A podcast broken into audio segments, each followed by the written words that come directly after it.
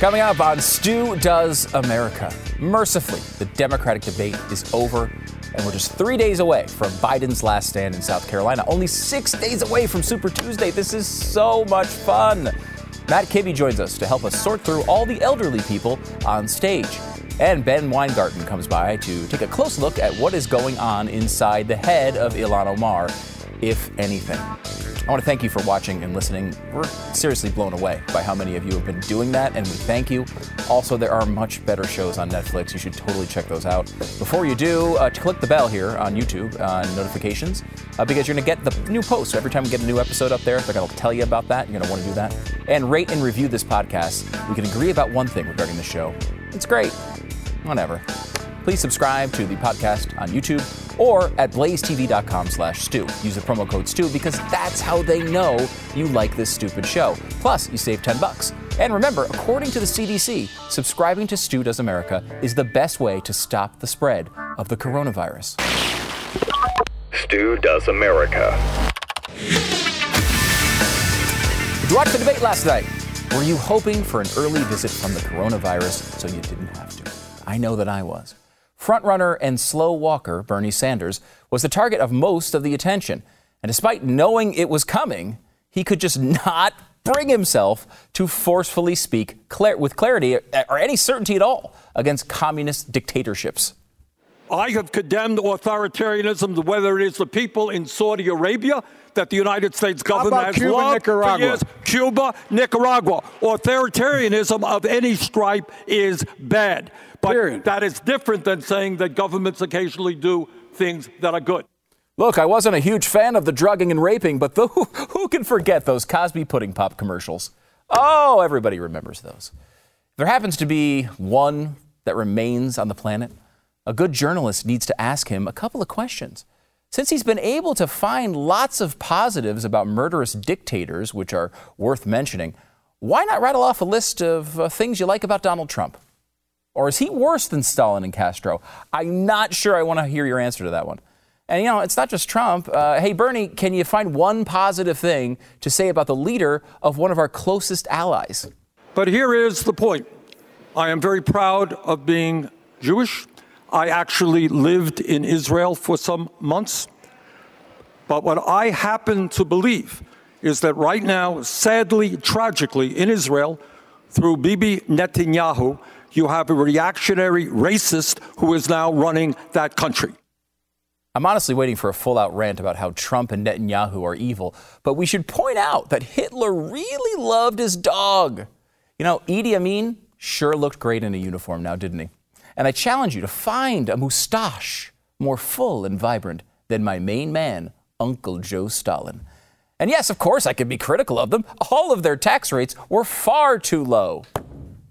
Elizabeth Warren absolutely needs to go after Sanders, but instead she seems to be obsessed with Michael Bloomberg, which is interesting considering they have basically zero crossover vote. We're supposed to see Elizabeth Warren as a feminist icon. Nevertheless, she persisted. Might be her little patented girl power bumper sticker, but it's more accurately translated as she's continually annoying. And for a feminist, she sure is focused on using other women's stories to further her own ambitions. She's basically Gloria Allred, and she's conveniently all red. Hmm. Not to say, of course, that Bloomberg is any better.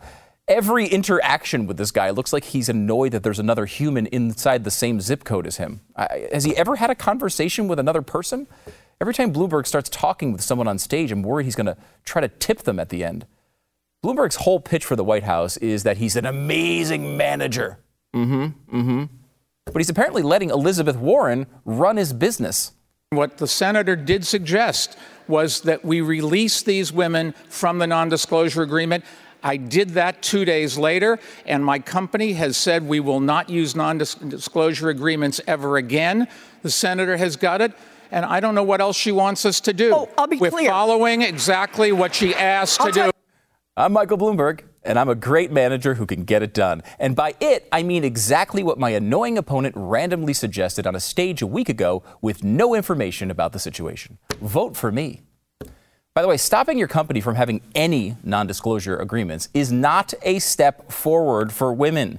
It's taking one of their options off the table. This is a tough one to follow, so listen closely, Elizabeth. No more NDAs is only a good thing if the woman doesn't want an NDA. People involved in these situations sign NDAs and are compensated for them because they've decided it's the best option for them, not for you, Elizabeth, for them. If every rich guy thinks all of his NDAs are going to be violated the second, you know, it's beneficial for the other party, they're not going to offer them anymore. What would I mean, what if you happen to be a woman that doesn't want to be constantly reliving their worst moments of their life in public? What if you don't want to be attacked in cross examination by company attorneys? Now you don't even have that option anymore. no options at all. What a win for women. Thanks, Lizzie. Warren and Bloomberg have way more in common than they think. They're both basically Woodrow Wilson, the ultimate progressives in this race. Hey, ladies, these two rich politicians know more about your life than you do, so they must take your choices away because if they don't, you might pick the wrong one. Sorry, but it's for good cause Elizabeth Warren's personal powers. So thank you for understanding. The other person who identifies as a female on stage was Amy Klobuchar. She, of course, is only staying in the race because her home state, Minnesota, is a Super Tuesday state, and that is her only chance of winning anything. She's basically the John Kasich of 2020, which makes commenting on her completely pointless, just like the real John Kasich. Jolton Joe Biden, of course, is in a must win situation on Saturday. He had a fantastic debate performance. I mean, let's be honest about it. He finished the night 80% louder and a full 20% more coherent. Hmm, good job, Joe. But, you know, people get on his case all the time because he can't say words in the right order. But I think it's amazing how close he gets, considering all the distractions of the voices rattling around in his head. It's very difficult. Blah, blah, blah, blah, blah, trying to get those words out. At the end of the night, he made a pledge. If elected, Joe Biden promises to pick his Supreme Court justices based on both pigmentation of their skin and the look of their genitals. When you get knocked down, get up, and everyone's entitled to be treated with dignity, no matter what, no matter who they are my also that everyone should be represented. Everyone, no one's better than me, and I'm no better than anyone else. Huh? The fact is, what we should be doing, we talked about the Supreme Court. I'm looking forward to making sure there's a black woman on the Supreme Court to make sure we, in fact, get every representation. Not a joke. Not a joke. I pushed very hard for that. One of my favorite things Biden does is deny things that people aren't accusing him of. They're all cheering. Why is he saying it's not a joke? What, what is, was there a person on earth who thought he was pandering that hard for laughs? We take your pathetic desperation very seriously here, Joe. Don't worry about it. Now let's flash back to this date in 2016. There were five Republican candidates left. Two were white, two were Hispanic, and one was African American. It was legitimately a majority minority primary. Last night, the oh so diverse Democrats had seven people on stage with a diversity total that coincidentally matches the middle letter of POC. The only real diversity left in the race is Tom Steyer because at least he wears a plaid tie. And, little known fact, he's made of cement. I don't know about you, but when I look at this field, I kind of uh, I'm a little split on it. I mean, part of me thinks it's blatantly obvious that Pete Buttigieg is the best candidate out there, right? I mean, he's, he's the only one under 100 years old that isn't a socialist and can speak in full sentences. I keep thinking he feels like Jon Lovitz uh, as Michael Dukakis in the famous SNL sketch. Governor Dukakis, rebuttal. I can't believe I'm losing to this guy. I, mean, I can understand uh, why he feels that way, but on the other hand, I can understand the hesitation from the voters. I mean, think of this guy's journey. It was only one year ago this week he was first let into the deep end during open swim. And that's only a slight exaggeration, honestly. Buttigieg is 38 years old, which is only three years above the absolute minimum age the Constitution allows for you to be president. This is a super creepy way of phrasing this, but Buttigieg is barely legal. Mm-hmm. Yeah, he's on the look. He's on the right side of the line. Don't get me wrong. But for some things, like picking presidents and Hustler magazine, maybe not getting too close to the line is a good idea. For example, the FDA allows up to 30 insect fragments per 100 grams of peanut butter. So 27 is technically okay, but I like to keep my insect, insect fragments like way down, like, you know, high teens, tops. Now, Buttigieg did have some massive accomplishments while in office uh, as the mayor of South Bend, um, and it was pretty impressive. For example, he presented a proclamation in recognition of National Farmers Market Week, which showed that he knew about National Farmers Market Week. And that is more than I can say about myself or all other human beings in America. Now, uh, permanent street renaming was a little above his pay grade, but he did successfully complete a temporary name change of an intersection to Memorial Day Drive for their gigantic parade. In fact, quote, there are 96 parade entries, and all four public high school bands will participate. Not three of the four, all four high school bands. Suck on that, haters. Mayor Pete also celebrated Michelle Obama's Let's Move program by taking students on, quote, a tasting tour, trying green beans, sweet peppers, mustard greens, tomatoes, and mint. This festivity, of course, was followed by the 14 funerals of the kids who killed themselves because they, because they had to go on a green bean tasting tour. He also met with the uh, state champion mock trial team. Does this qualify him to pick Supreme Court justices? Damn right it does. He was able to lead a walking school bus. What is a walking school bus, you ask? Well, allow me to answer. A walking school bus is a group of children accompanied by adults who walk together on a planned route from a designated meeting place. That's not a walking school bus, that's just walking. It was also followed by another 23 child suicides. And don't forget, of course, about the time he dedicated a bunch of Sharrows. Sharrows. They are the combination of sharing and arrows. He actually used the word Sharrows. I quote for you The installation of Sharrows mark another step forward in South Bend's identity as a bicycle friendly city. Now, this was a bit controversial because he was protested by gay rights activists who thought the word Sharrows was too gay. Look, I, I don't know how to even deal with this anymore. Think of your life as a Democrat at this very moment. You're left with a choice of this terrible field of candidates to try to remove what you see as the worst president in American history. With a choice like that, you'd root for coronavirus too.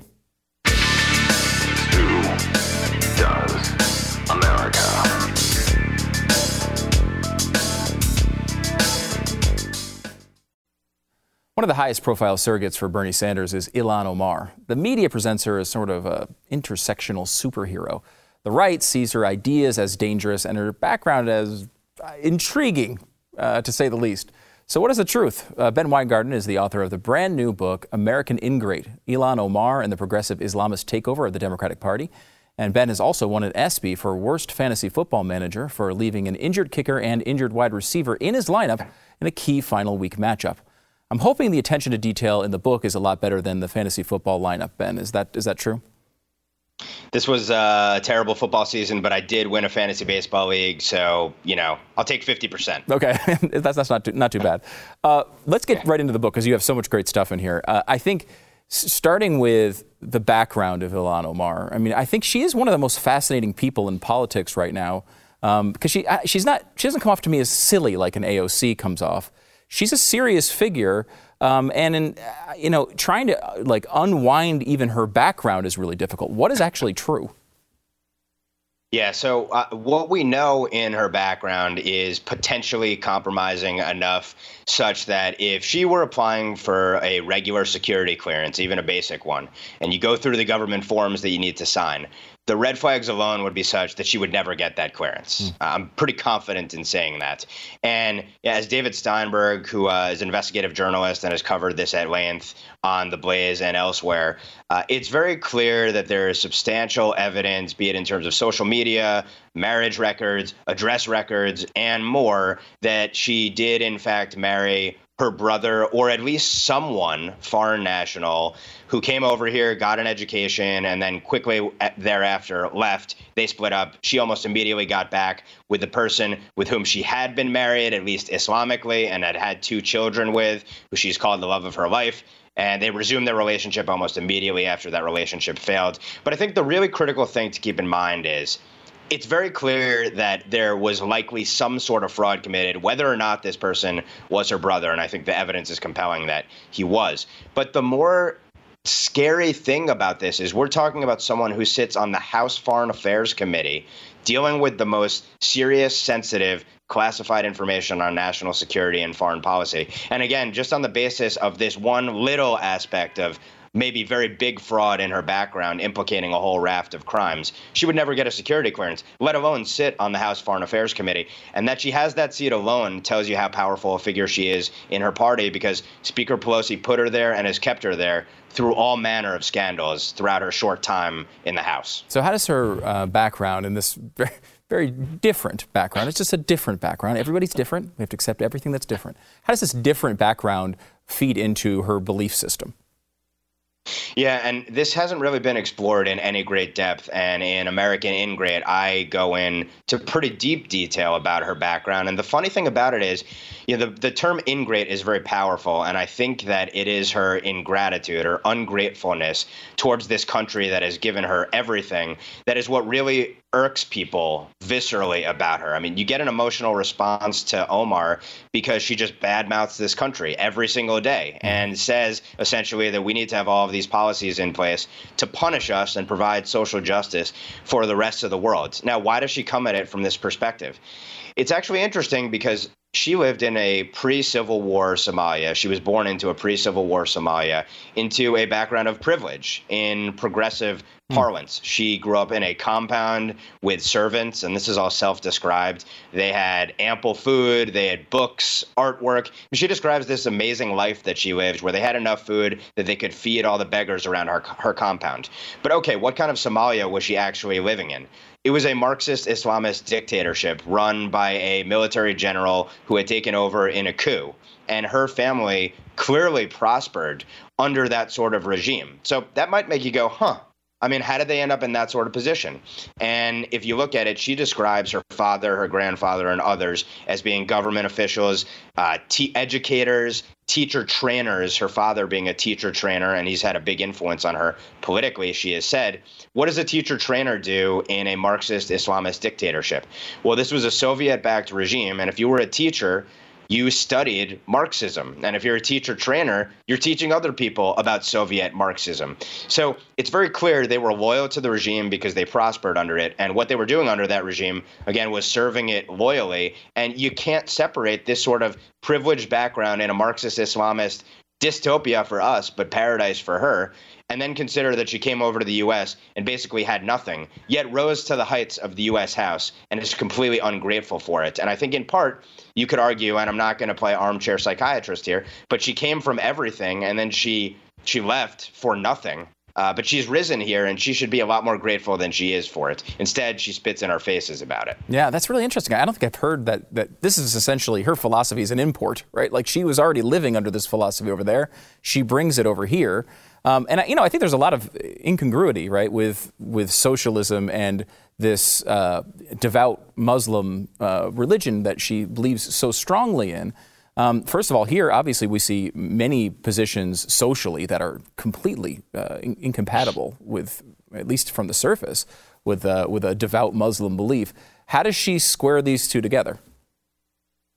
Yeah, well, I, I, talk about this in sort of a philosophical sense in the book of how does the left and Islamists how do they get along? And there's a long history of their working together because they have sort of a common stumbling block, and that common stumbling block is uh, liberal, classical L, big liberal. Mm.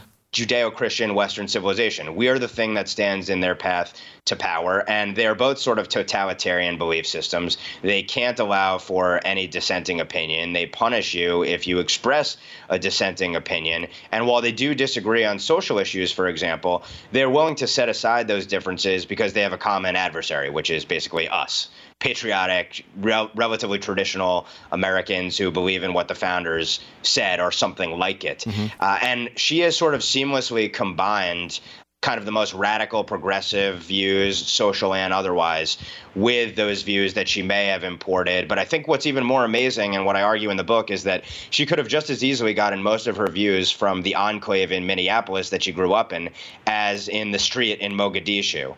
And that alone is a pretty powerful commentary on where we are in the United States. And even more amazingly is the fact that her big supporters in the Minneapolis area where she represents include a large Somali refugee population, but really her biggest backers are sort of woke white elites. And that's a pretty telling and important commentary when we talk about where the Democratic Party is uh, in this election and going forward as well. And I talk about all that in the book at great length. Yeah, you're right. In, in American Ingrate. Uh, perhaps the most sobering, fa- uh, most sobering is the fact that Re- uh, Representative Omar is a symptom of our failings as a country, of our immigration policies, of our education system, and more broadly, our predominant progressive values and principles that have conspired to make a person like this Congresswoman viable. What does it say when our elites of the present and future bless such candidates? What does it say? Yeah, well, I couldn't have said it better myself. I, I, I, think I think what that tells you is that, and, and I've said this previously, that the Democratic Party, at least its progressive wing, and its progressive wing is the ascendant wing, it's where the power and the energy is, has embraced an ideology of national self-loathing, of hate America, blame America first. And, why is that the case? Again, not to play armchair psychiatrist, but if you think that this country was founded in sin, that you think we have been antithetical to justice, uh, against social justice, then you have to overturn the entire system because if it's rotten from its core, and the 1619 project that the New York Times has put forth is a good example of this, or Howard Zinn's history books, mm-hmm. if you want to take it back a little bit further the only moral just thing to do if we are this horrible, wretched, irredeemable, deplorable country is to overturn it. And you have a party right now where the most virtuous thing is to attack us, to point out our failings, when, by the way, we've provided more freedom, more prosperity, more opportunity, uh, defended people all over the world than any other nation in the history of mankind. And that's something that we should all be really grateful for, starting with Ilhan Omar, who we went into Somalia, by the way, to defend her people. Yeah. And she spits in the faces of our military when she attacks the people involved in Black Hawk Down and slanders them, claims that they killed civilians when we were actually protecting civilians in her country. Mm, it's a deep, it's a topic that really needs a deep dive, and you've done it here. American Ingrate, uh, Ilhan Omar, and the progressive Islamist takeover of the Democratic Party. I was a little concerned though when I went to the back of the book here, and I saw these pages, and they were uh, they're empty. I mean, is this something that you did intentionally, or is this like your fantasy football team? You just forgot to check uh, that the pages were filled.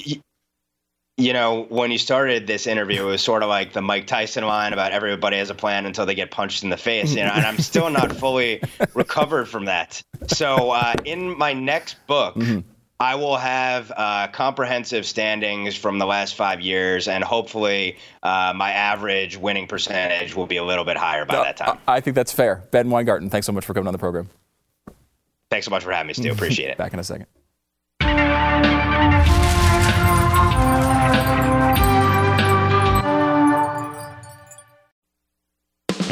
Hey, hey, what do you say? How is Alexandria victim to you might think that the defining characteristic of Alexandria Ocasio Cortez is that she's a socialist or that she's a moron. But no. The defining characteristic, of course, is that she's always the victim of every situation. If you watch this with the squad, you'll see it over and over and over again. You just got to look for it. You know, uh, we'll give you an example, kind of a famous example from AOC's past. She was in a school in the Bronx. Uh, she was AOC from the Bronx, you know, like Jenny from the block and she went to uh, she her school was kind of crappy, and her parents, you know, were able to lift themselves up and get out to the suburbs to a nice place called Yorktown, uh, where I used to spend many summers back in the day. So it's a nice place, and you know what happened? They had a better education and everything else. How did that play to AOC, though? That, you'd think this is a good story. She's achieving something. And you know what? There's a real problem there with those school systems. Maybe we should allow school choice. Maybe we should allow some free market competition with schools to improve them. But no, no. She was the victim of this, saying, That's when I first got my taste of a country who allows their kids' destiny to be determined by the zip code they are born in. You see how she always sees this the same way? We have a new one uh, that has just come out. Uh, about, it's about education too, from a video in 2017 before AOC was AOC. And she was a little perturbed about her goddaughter's school situation. Again, she was in a bad school. She wanted to get to a better school. How could she do it? You know, we know there's better schools. We know there's private schools and charter schools, but they can't get to those. Of course not. Well, shockingly, Alexandria Ocasio Cortez admitted that she actually did help with this.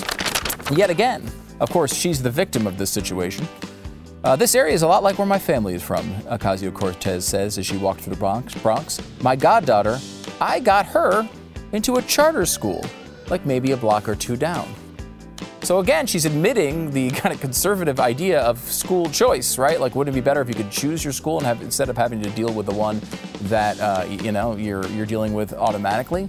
You'd think maybe she'd come to the conservative side on that argument, but no, no, not AOC. She's a victim, and of course, unfortunately, in this particular situation, AOC's goddaughter is the victim today. Hey, hey, what do you say? How is Alexandria a victim today? Oh man, we have too much to get to uh, here before the end of the program. Let's go with uh, Elizabeth Warren from the debate talking about Michael Bloomberg. I don't care how much money Senate, uh, uh, Mayor Bloomberg has. The core of the Repu- of the Democratic Party will never trust him. He has not earned their trust. I will. And the fact that he cannot earn the trust of the core of the Democratic Party means he is the riskiest candidate standing on this stage. All right, Senator Warren, thank you. Mayor Bloomberg, would you like? Somehow, he, her pitch is that he's untrustworthy, and that's an interesting pitch coming from Elizabeth Warren, frankly. Uh, here is uh, another clip with uh, Warren and Bloomberg going back and forth about a, a little sideshow. I have been training for this job since I stepped on the pile that was still smoldering on 9 11. I know what to do. I've shown I know how to run a country. I've run the city, which is almost the same size, as bigger than most countries in the world. I am not the least, I'm the one choice that makes some sense. I have the experience, I have the resources, and I have the record. And all of the sideshows that the senator wants to bring up have nothing to do with that. When people fi- hired me to run New York City three times in an overwhelmingly Democratic progressive city, they elected me again and again. Uh, first of all, we need to acknowledge what a cringeworthy line the I'm stepping on the ground zero, and that made me want to be president. I mean, that's just, just icky, and he should stop doing that. But beyond that, the, the sideshow that uh, he's talking about is Elizabeth Warren mentioning all these Republicans that he had endorsed over the years. A legitimate argument in a Democratic primary. Hey, you, you know, you're, you're on George W. Bush's uh, side there. That's kind of a problem for us. The other, the, the problem though, is that she is trying to hit Michael Bloomberg about him being a former Republican when she is also a former Republican. Again, this is completely dishonest from, from Warren. Yes, she was a Republican a little bit earlier in her life than Bloomberg. I, I don't know if it was earlier in her life, but a little bit longer ago. Michael Bloomberg's pretty old. Uh, but I don't see how that is a that's not a part, point she can break up and uh, bring up. And Michael Bloomberg really blows it there without actually bringing up that argument himself. Um, here's Elizabeth Warren talking about when she got fired. You know, this is personal for me. When I was 21 years old, I got my first job as a special education uh, teacher. I loved that job. Okay, and by stop the end second, of the first year, I was We've already dealt with this one before. She's lying yet again. She's calling him the most dishonest, and then she's beating on him for being a Republican, and then she's beating on him again for, uh, for I guess, for getting fired because she was pregnant. When we know that that's not the case, based on her own words. Let me give you one more. This is one more uh, thing. This is Michael Bloomberg talking about uh, the difference in cities. Mayor Bloomberg, as mayor of New York, you declared war on obesity. You banned trans fats from restaurants, and you tried to do the same with large sugary drinks. So, if you become president, will you push those policies on the national level as well? Well, I think what's right for New York City isn't necessarily right for all the other cities. Otherwise, you'd have a naked cowboy in every city. So let's get serious here. Here. Uh, here's the thing. This is a segment all about dishonesty. Warren's lying about being a, not being a Republican. Warren uh, is lying about not being fired for being pregnant. That whole thing. And here, uh, they're lying about the naked cowboy. The cowboy is not a cowboy, and he's not naked. He's just a dude in like speedo, and he's wearing a hat. It's it's not an, even a naked cowboy. This is just it's a disgrace. All they did was lie all night long, and I hope you saw it. Back in just a second.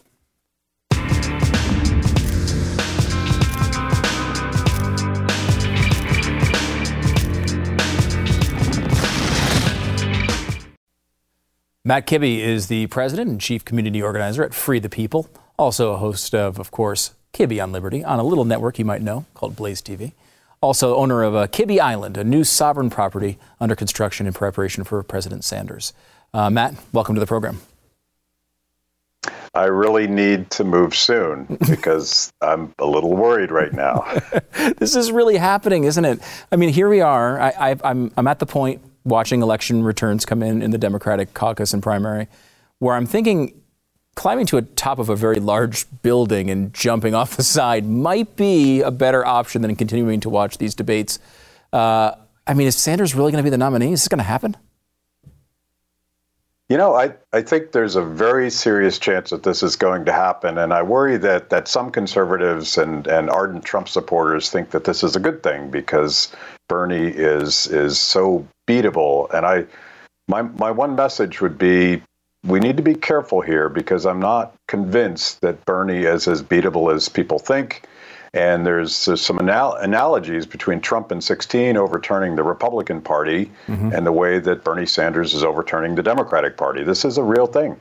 Yeah, you know, I've gone back and forth on this question because part of me thinks, you know, he would have a real tough time connecting with someone in you're in Pens- you're in the middle of Pennsylvania you're going to vote for a socialist like it doesn't it doesn't comprehend I can't comprehend it that the United States of America would go down this road but I mean when you look at it the data itself seems to point to Sanders is electable and seems to point to that, that, there really isn't opposition within the Democratic Party to him being the nominee, um, at least of any significance.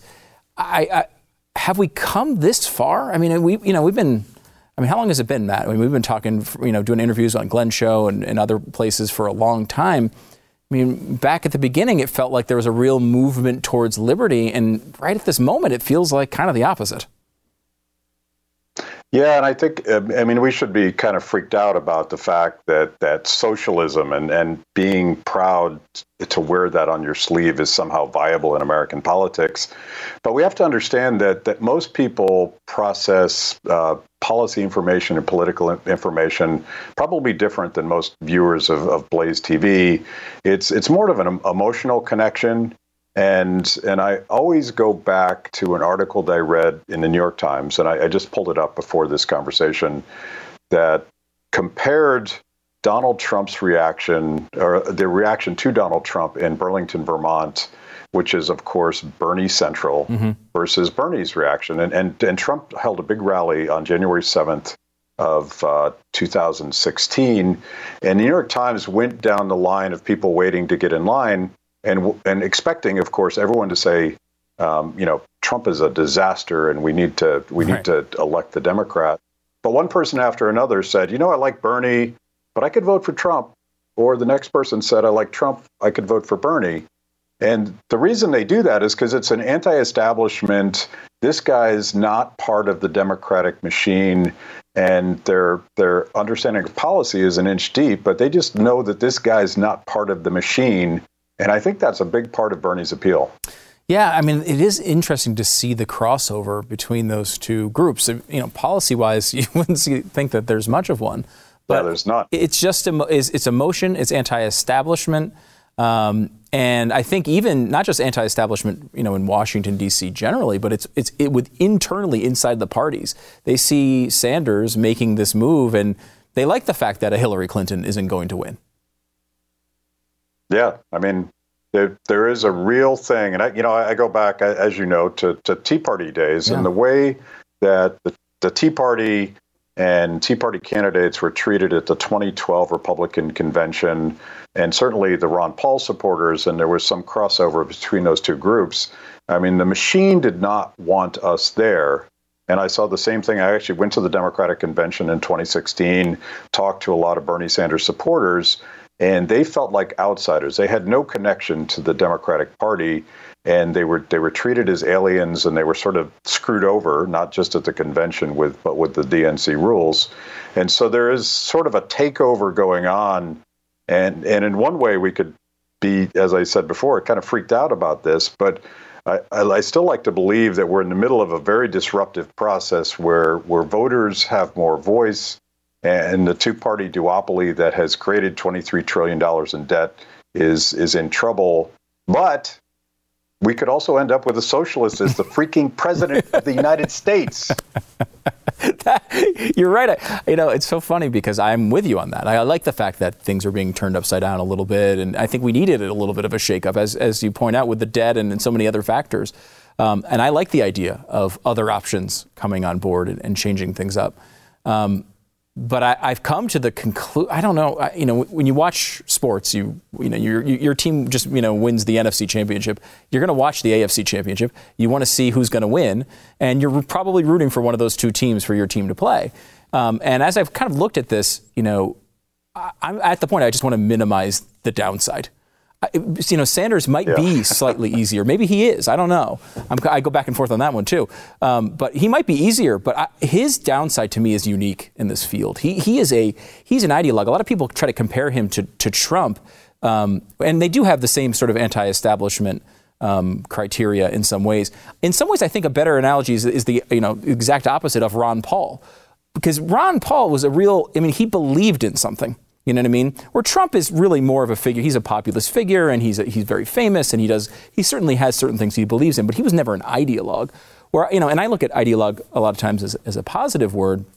Sanders is an ideologue. The guy's believed this for a very long time. If he gets in, he doesn't care about his future uh, reputation. He wants to get this done. He is in it to win it. And that terrifies me. If he wins this, this presidency, he's going to do all sorts of stuff that's going to be, uh, give long term damage to the United States. No, it's it's uh, it's frightening, and I, I do believe that he believes everything that he's always believed. And you can go back now and watch all of these fairly horrific videos of him defending the Sandinistas and defending Castro and and defending the Soviet Union. Um, he now sort of backs away from defending the Soviet Union because it failed, and we know all of the atrocities. Um, but he has that um, willingness to push aside the authoritarian atrocities and say, but they had a literacy program or but they had free health care that no one ever got, but it was free. Um, so, so we should be concerned about this, but let's keep in mind one that Bernie can win, and we should take it seriously.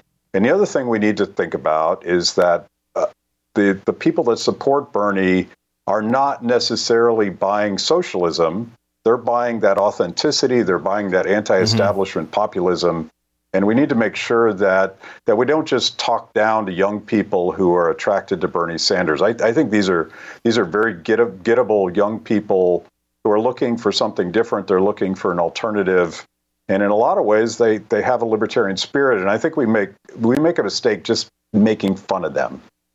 Yeah, I, it's tempting though. I mean, sometimes it's tempting. But you're probably right. It's not the right move. You know, we were, uh, we were doing our um, uh, State of the Union coverage up in, in D.C. A, you know, a few weeks ago, and one of the panelists was on there was a 30 year old female and was saying that like, look, Bernie Sanders is dangerous to actually win this race. Why?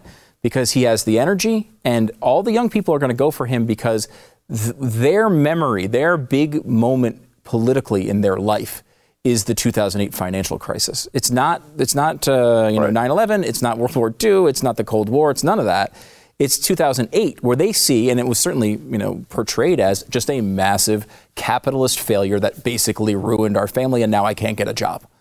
And with that in mind, you know, there's a de- there's a there's certainly a danger for a long-term effect where this uh, po- the popularity of socialism isn't just some fleeting you know AOC Twitter phenomenon, but is is something you know people start getting aligned with. Well, that's the so we we deal with this capitalism versus socialism debate every day, and I, and particularly in the minds of young people, capitalism is actually crony capitalism. Capitalism mm-hmm. is the Wall Street bailout, and and I remember Occupy Occupy Wall Streeters um, looking at their own college debt, and you could you could actually put uh, Alexandria Ocasio Cortez right into this category. She's like, so Wall Street gets bailed out but I got fifty thousand dollars in in college debt. Mm. Where's my bailout? And and they would say that, and and so I think I think part of the the, the responsibility that the system has, the Republicans and the Democrats, John Boehner and Nancy Pelosi bailing out Wall Street, which is how it went down. This is the legacy that we that we have to deal with and we have to differentiate between the free market process and the ability for entrepreneurs to to succeed and fail and create beautiful new things versus uh, Wall Street insiders going to Washington and, and getting a special deal. And, and, and we, we, we deal with that caricature, but we also have to, to take a step back and, and sort of uh, remind people and educate people about the history of socialism in practice because whether it's fair or not, uh, young people didn't learn that stuff in public school. They, we, we didn't learn about the atrocities of Mao. We didn't learn about the fact that, that Fidel Castro banned rock and roll music mm. because it was the it was the evil music of the West. And we certainly didn't ba- learn about uh, um, uh, all of the violence against minorities and gay people and and Catholic priests and all of the things that Che Guevara and that and that Cuban Revolution. And Bernie ignores all that. He papers it over, and and it doesn't have to be a direct critique of Bernie. But if young people understood that history, they might know better than to try it again. Mm. You bring up a great point of, of, of what the reaction was to the um, to the bailout, where you're right. It was they got bailed out. Why am I not get, getting bailed out? It wasn't, however they shouldn't have just been bailed out, and neither should I. There's, there, there's that human instinct to go for, for more. And, I, and it's hard to understand, I think, when you talk especially to young, young people, as you do all the time, uh, when, you know, speaking of, of, of issues of liberty, you look at like, you know, the, every city had a monopoly on the cab for how long? And they had this opportunity to yeah. do all sorts of amazing things. Uh, and they had a complete monopoly on it. And what do we get? We got you know smelling cars, and you know, I mean, it was never a positive experience. Now I talk to people. You know, we have producers who are you know in their 20s, and and and if I come out of an airport and take a cab, they look at me as if I'm insane because they realize Uber and Lyft and all these things are much better. But that's capitalism. And you know, I, it's in some ways that generation is using capitalism in ways that you know that are the most impressive ways that have ever been used. And the other way, on the other hand, they don't seem to recognize that's what they're doing. Yeah. Well, so you have this obviously this war on the gig economy happening in California, New York, and other places. And that is an opportunity for us because young people live in this radically decentralized world. They, they wouldn't know a world without Uber. They wouldn't know a world without Spotify, where they get to choose whatever music they like. They mm. crowdsource their community and all of that. And all of this stuff is is sort of radically capitalist, radically libertarian, whatever you want to call it.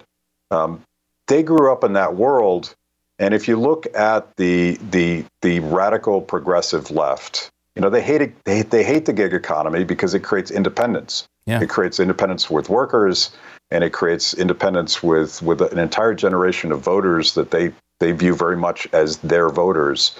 So that's something that we need to talk about and, and draw the difference. So if capitalism is not the Wall Street bailout, which you and I know is it's the antithesis of capitalism. Mm-hmm. But if the Uber economy and the Spotify economy, if that's capitalism, I think I think that's something we can connect with people on. I think so too. Kibbe on Liberty, of course, Blaze TV, watch it, uh, and uh, free the people as well. Uh, Matt, Matt Kibbe, thanks for coming on the program. Thanks for having me. All right, back in a second.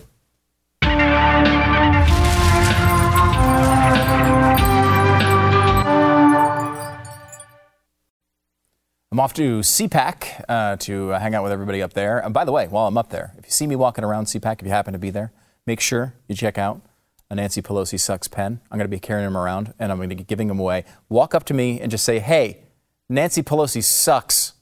And then I'll give you one. I mean, while supplies last at CPAC. Make sure to rate and subscribe and do all those things. We appreciate you so much. We'll see you tomorrow.